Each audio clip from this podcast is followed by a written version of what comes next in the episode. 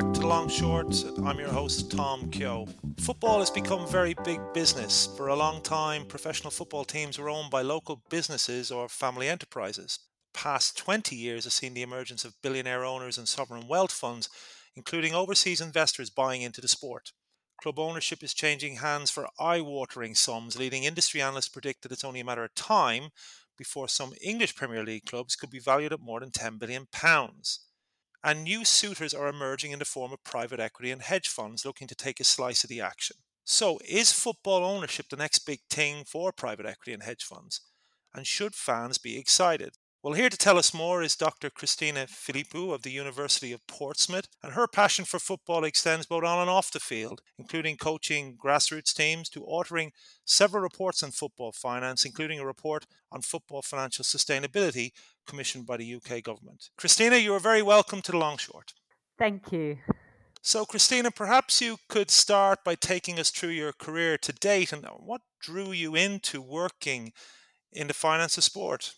It's a very good question. I've always been a fan of sport, played, watched, all of the above. I'm an accountant by trade. Started out in audit, then I was a forensic accountant for the better part of 8 years, and then a career change into academia, and I've spent most of my time researching sport governance and football finance as a result. It's been an interesting interesting topic, I have to say.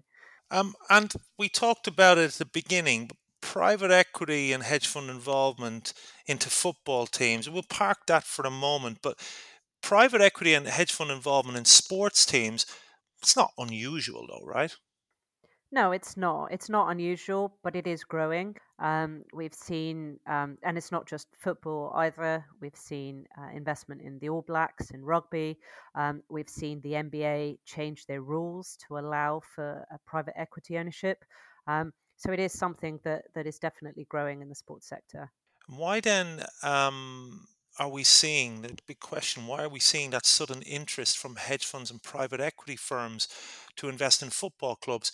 I read this morning that Everton Football Club is the subject of a potential takeover bid, or maybe takeover from some US private equity business. We obviously have that ongoing saga related to Manchester United.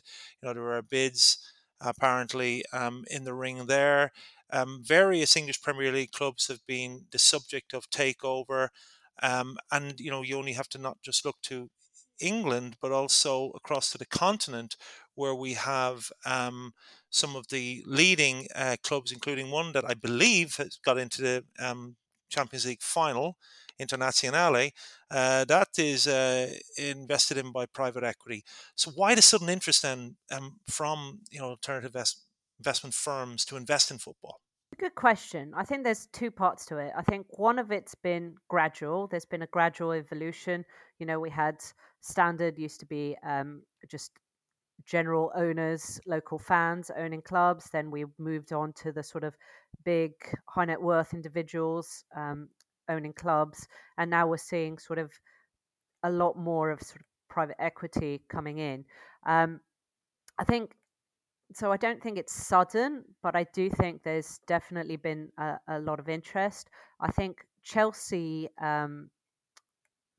being sold in 2022 for a lot more than they were bought for suddenly kind of showcased how much capital growth is possible in a football club from, you know, one sale to the other. It's been massive, massive growth. I think also a lot of organizations are kind of realizing there's you know, there's obviously risk in football, but there's lots of resilience as well. Their demand is inelastic, so you've got your set of consumers, if you kind of look at it that way, high revenues which seem to just keep growing, but profits are low. So there is a lot of potential there, which I think is where the interest has come in. And to dive into that a little bit more then, are we talking about potential in terms of potential from broadcast revenue, deals with streaming providers? I mean, you look to what's happening in Spanish football, and the two dominant clubs there, I believe they have their own television rights outside of the remaining clubs in La Liga, in the Premier League, but also to the extent that there's ancillary revenue to be earned as well as clubs. I mean, because I'm just trying to get my arms around the potential, for clubs generating revenue, because you've pointed out to it last year with Chelsea being acquired by a private equity business. The price that it was ultimately bought for was a lot higher than what most people had felt that it would have been sold for, given that at the time it was considered a depressed asset. Yeah, absolutely. It's been that the whole Chelsea saga was quite interesting from that point of view. I don't think anybody expected the final figure to be anywhere near as high as it was. I think there's an element of, I mean, you obviously have different types of interest in football. So, like you say, obviously Barcelona, TV rights to 6th Street. So there's that kind of the broadcasting side of getting involved. There's the getting involved directly in clubs, as we've seen with Chelsea, we've seen with Liverpool. And then we've also seen kind of involvement in leagues as well with Serie A. So there's a lot of different elements and different levels of potential involvement as well. So, which obviously increases the potential from private equity point of view. So this is broadcasting, this is commercial sales, to the extent that the brand of the club extends beyond, its local league as well. I think all of these factors come into it. They have a star player. I'm old enough to remember the Galacticos of Real Madrid, but all of these are drawing in, I guess, additional revenue. It's the brand, it's the strength of the brand, yeah. Absolutely, and we're seeing globalization of that brand as well, and it being recognized more globally, which again increases the potential. And I think generally football aren't exactly renowned for their good governance and their professionalization and their commercial nous in many ways. Premier League excluded from this, but there's a lot of potential there. They're not necessarily run as they could be to make money, and I think that's what private equity and venture capital is actually seeing in sport in general, is that potential there to grow what already exists, but also to utilize what already exists and make more of it. And when you talk about the sustainability, and we will come to that as well later, in our conversation, that sustainability, I guess, would have been brought into question, particularly during the pandemic period. Was that in some way, or has that in some way been a catalyst for private equity and hedge fund and the emergence of these players looking to invest in football? Yeah, I think it's definitely played its part. There's obviously more disposable income for a lot of high net worth individuals, which is obviously great for investment. I think the pandemic also highlighted sport as a bit of an outlier business. A lot of it, even behind closed doors, not quite the same, but it still continued. It was one of these more resilient industries, and it was showcased. It was there. It was globally available and seen. There's generally also been a growth in interest from the business side. So, I mean, take the Financial Times, never used to have a sports section. They do now, right? So there's growing interest generally kind of bringing it to the fore. And I think the pandemic has helped a lot in that sense.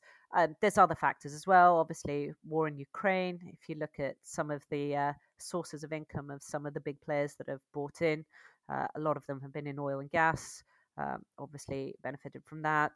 And like we've already mentioned, the sale of Chelsea also kind of put that sort of look what can actually happen in dangled it in front of a lot of potentially interested parties.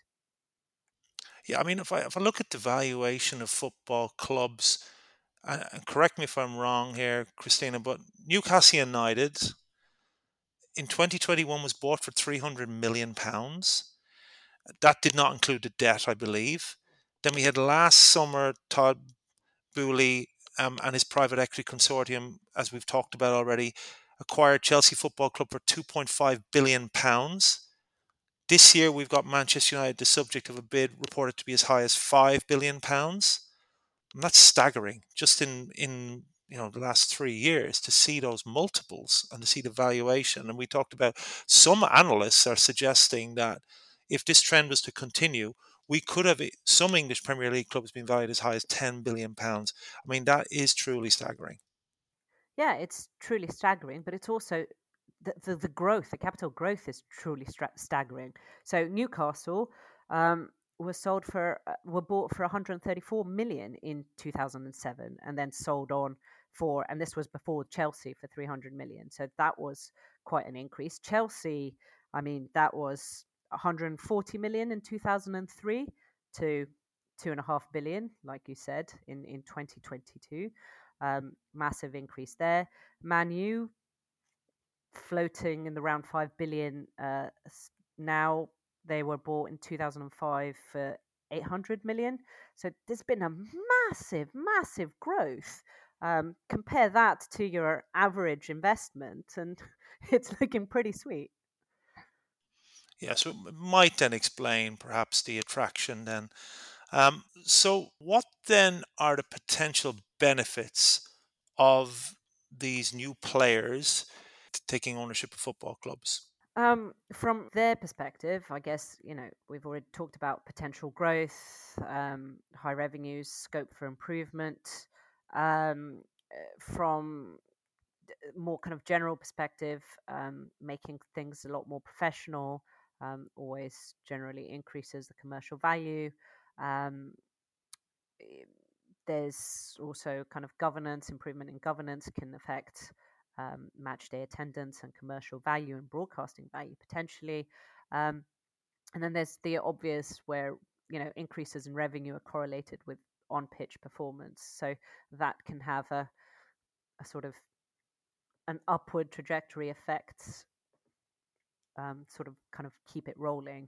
So there's plenty of benefits to their involvement.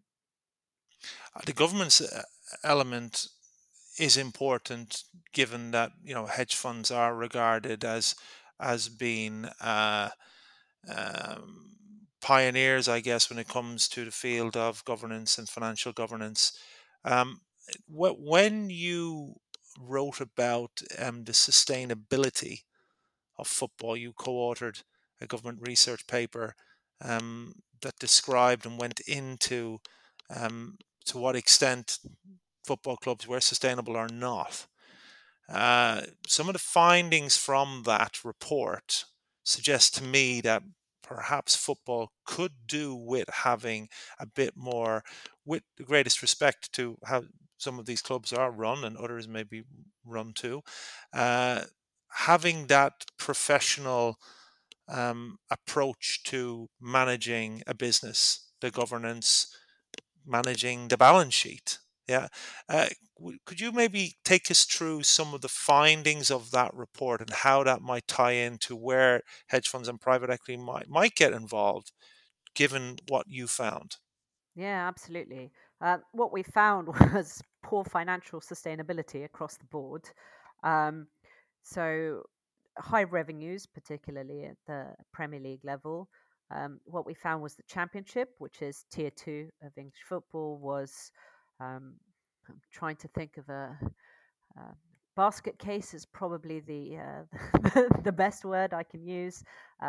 Really, really poor financial sustainability. We looked at the clubs across a bunch of metrics, and I think there was only one that pre-pandemic did not hit any of the metrics at all for poor financial sustainability. So looking really, really bad.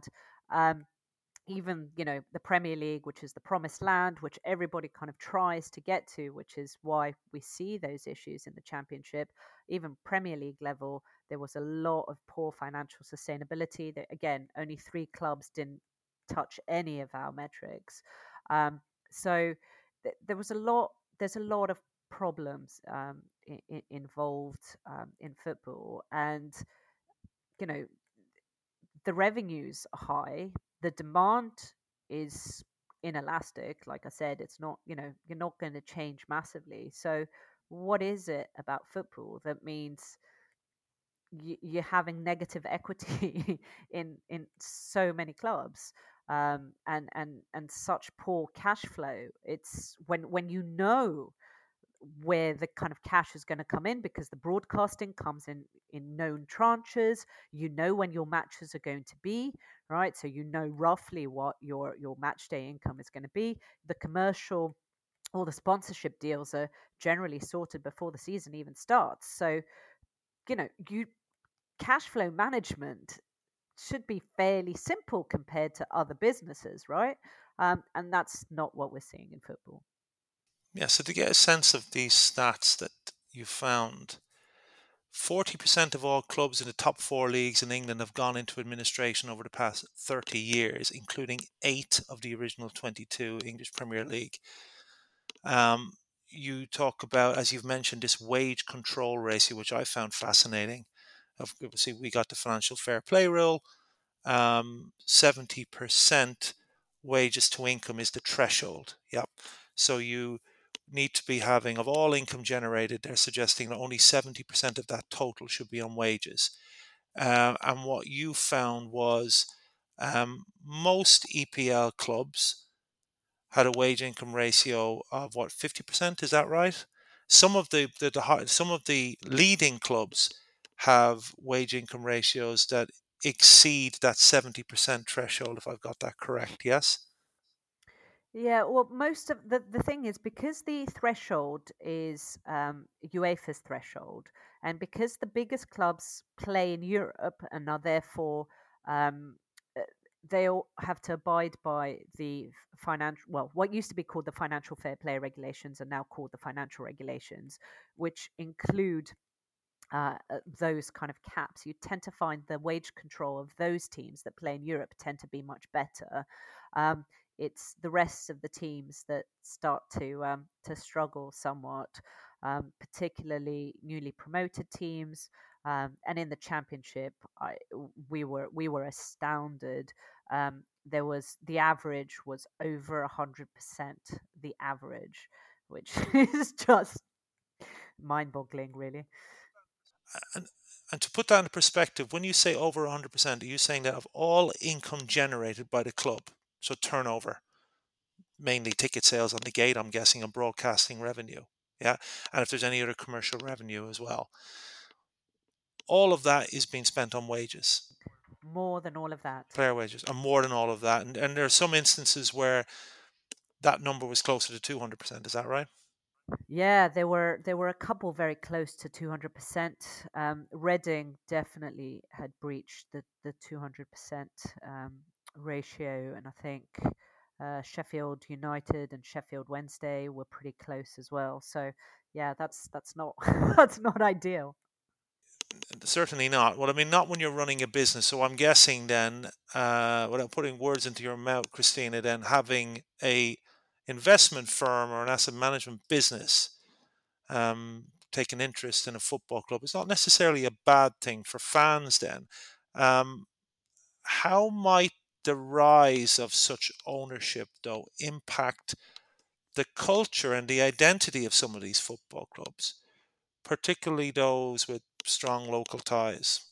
Yeah, I think it depends on how it's done, doesn't it? So you've got sort of the Wrexhams of this world, where you've got lots of money's come in, but it's come in with, let's get involved in the local community. Let's see what's needed. The women's team got promoted. The men's team got promoted.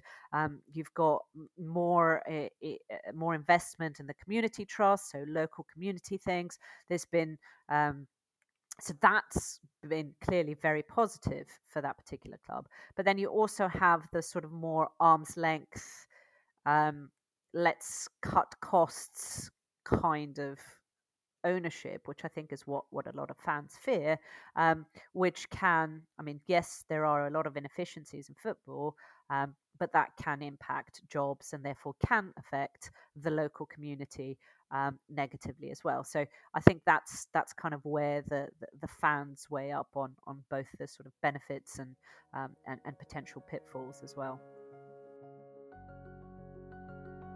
AIMA are delighted to announce the return of the annual Alternative Credit Council Global Summit on Wednesday the 4th of October. The one-day conference will focus on the most prominent themes in private credit, including the ESG Integrated Disclosure Project, fund structuring, the value proposition of private credit for investors, retailization, and more. Taking place in the heart of the City of London, this will be a prime opportunity for LPs, GPs, and service providers to gather and showcase the full breadth of the asset class.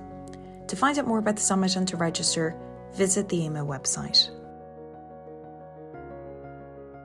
So the question then I'll put to you, Christina, is thinking about that sustainable model for football clubs that you have written about in such detail for several reports, can hedge funds and private equity firms create a sustainable model for football clubs that balances on-pitch success with financial profitability, or does one not quite go with the other?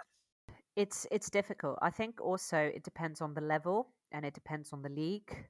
And I think that's where some of the issues kind of arise, in that you can have sustainable clubs that do really well. Plymouth Argyle, for example, they went into administration in 2011. They're currently just been promoted to the Championship, and they run very financially sustainable model. So, you know, success is possible with financial sustainability. And obviously some of the clubs at the top of the Premier League as well. But I think the problem is how you get there, how to get to the successful areas, and that's why we have all those issues in the Championship, for example, because it's almost a sort of competition to keep up on the spending without looking at what's happening, in on the finances. And what you have is fans want trophies, because that tends to be, their main sort of measure of success until the club goes into administration, because it's not financially unsustainable, and then it's the end of the world. So it's a little bit difficult to kind of marry those two aspects together, because I think one is very short-term, sort of short-term gratification of trophies, versus the more sort of long-term ideal of sustainability, whereby you don't want your club to go into administration or, God forbid, liquidation, because that really impacts local communities in so many ways. But because it tends to be a more long-term thing, it suffers from the classic short-term versus long-term thinking ideal. Yeah, I mean, I can point to two examples, I guess, where we've had hedge fund private equity involvement and leading to success on and off the field. I mean, both Milan clubs, they've both been the subject of takeover. And, we've seen Internazionale and Milan get to the Champions League final this year, and AC Milan getting into semi-final competition as well. So, I mean, it's been a long time since both Italian clubs have featured in the last four of, the Premier European football competition. Yeah, absolutely. And I'm sure we'll see more success stories kind of going forward as well. But, a lot of the, like you said, private equity involvement has been more recent. So it hasn't potentially had sufficient time to kind of work through to actually see how potentially successful that model of ownership could be. When I went through your report, I was fascinated by the certainly the angle you brought to it in terms of that forensic accounting background that you have, and obviously being an accountant by profession, you went into the various ratios which looked at the profitability of clubs and businesses, I couldn't help but seeing that when it came to businesses being sustainable, both North London clubs, of which one of them I'm a fan of, featured right at the top of the list in terms of being able to manage the business very well. I am a long-suffering Spurs fan. We haven't won a trophy ever, it seems. Yet we've got a fantastic balance sheet, which the chairperson tells all the fans, anybody else wants to hear about. But I mean, there is a good story there too. They've built this fantastic stadium. Again, we've no trophies. We have a star player who has won no trophies, and we've got a really profitable business, which is moving beyond football, though. It's moving into other areas. It's putting on pop concerts. Apparently it's building a racetrack as well. It's got a retractable pitch. So it's a proper sports franchise. Where I'm going with this is, from a fan's perspective, where your club is the target of an ownership takeover, would it be better for the club to be bought by a wealthy benefactor, a family, business, sovereign wealth fund, or hedge fund, or private equity fund? Because from a fan's perspective, I don't know if they care that much about having a retractable pitch and being in $1 billion stadium and having a really profitable balance sheet. They want trophies, right? Or, in the case that you say, if the very viability of the football club is in question, if you're not running it properly, then you need to have the right actors running the business and have the right people running the football part. Yeah, I think it depends on what hat you have on as well. Do you have your ethical hat on? Do you have your sort of I want trophies hat on? Do you have your I want a good community hub hat on? Do you have your sort of business hat on, or do you have your NFL fan as well hat on? It kind of depends, I think. I totally get where this issue kind of comes in. You have a lot of clubs that are financially sustainable that aren't necessarily doing so well, and a lot of the fans are saying, but we want to win trophies.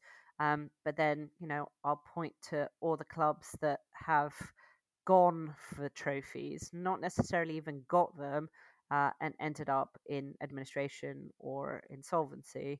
And that's where fans definitely don't want to be. So it's a very difficult one, I think. And I'm not sure I have the answers. Yeah, maybe I just need to have to contend with being supporting a club that has the best balance sheet in the Premier League. So moving on to the role that governments and football regulatory bodies can play in ensuring that the ownership of football clubs is transparent and accountable. Where do you see them figuring when it comes to a future framework for football? I note that the UK government has got involved now and commissioned you to write a research paper on financial stability in football clubs. And that white paper has also been published last February by the UK government, which asks for an independent regulator to come in and oversee football across the 4 professional football leagues in England. So how do you see all of this evolving? Yeah, it's, again, a difficult one. Obviously, we've seen that the UK government is looking to bring in an independent regulator. Part of that remit looks at ownership as well, kind of owners and directors test.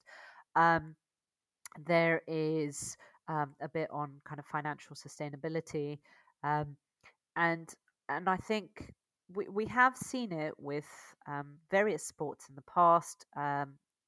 UK sport, and New Zealand and Australia also do this. Any kind of sport bodies that sort of want government funding need to abide by certain codes of governance to be able to kind of get that funding. And therefore, there has been some stuff like that in the past. I think the role of regulation is a complex one, because you want to balance ensuring that the market does what it's good at. I mean, the Premier League are obviously very competitive. They obviously bring in a lot of revenues. You don't want to stifle that. But then you kind of need to balance it against the need for financial sustainability and not having clubs go into administration and sort of decimating their local regions as a result on a semi-regular basis. So it's a very difficult balancing act. I'm glad I'm not the government. I'm glad I'm not the one having to draw those lines and make those decisions.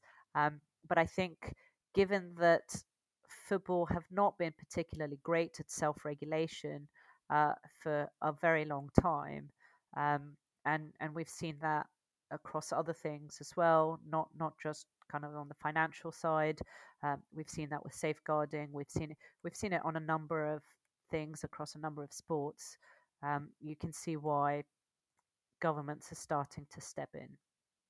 Am I right in saying that the Premier League has pushed back against this idea of having an independent regulator for football in England?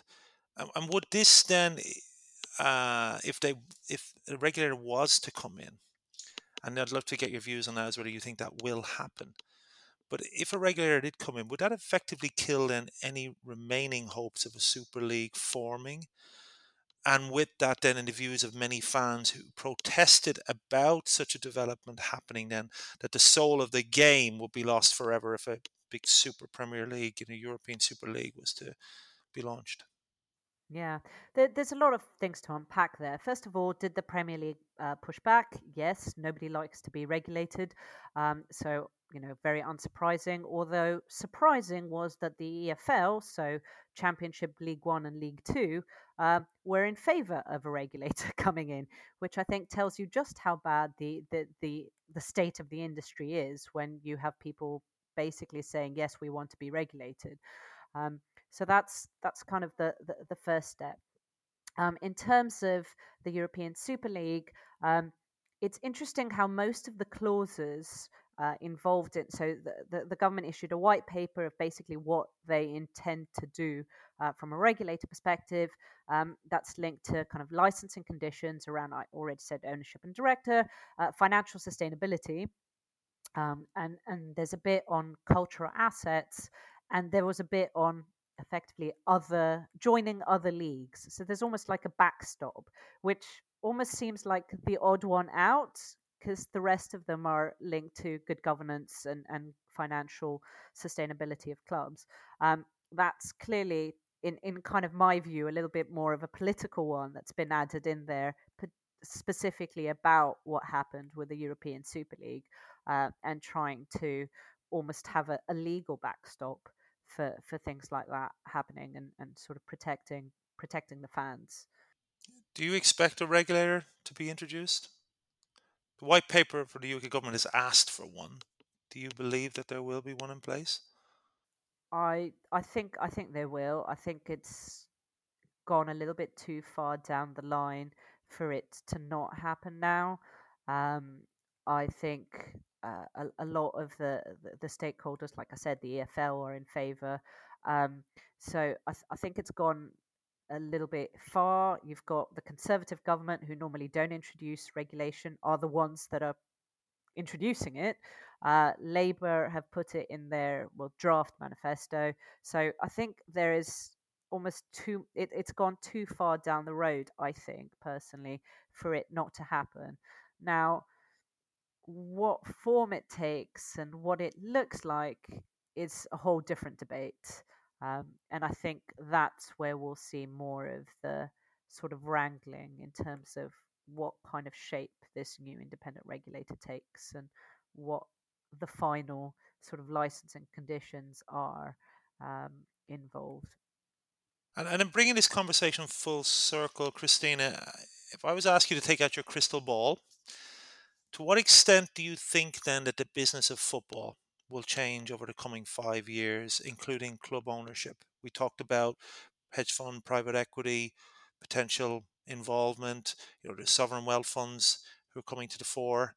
And you do have also those wealthy benefactors, individual benefactors that are still involved in the ownership of football clubs, particularly in English Premier League and also across Europe. But how do you think that landscape will change? I think it will continue to evolve. I think we will be seeing more private equity coming in football club ownership. I think if a regulator comes in sometime down the line, we'll probably be seeing more public equity as well, because if something's financially sustainable, we'll probably see more input from less more risk-averse individuals. And I think what we will be seeing a lot more of as well is multi-club ownership. I think that's something that has started quite, significantly. Obviously, we've got the City Group and loads of clubs have got one or two outposts. But I think we'll be seeing a lot more of that, and I wouldn't be surprised if we see a lot more of the multi-sport conglomerates as well, because there's so many synergies to be found in those. Lots of knowledge sharing, loads of efficiency gains. I think we will be seeing more of that going forward as well. And there are so many layers to this fascinating story, and we will include in the show notes where our listeners can read the various research papers that Christina has published. I found them incredibly interesting, getting under the hood of how the business of football is managed, as well as better understanding the debate around sustainability and how non-sporting actors are getting involved to address that. Christina, thank you so much for your time.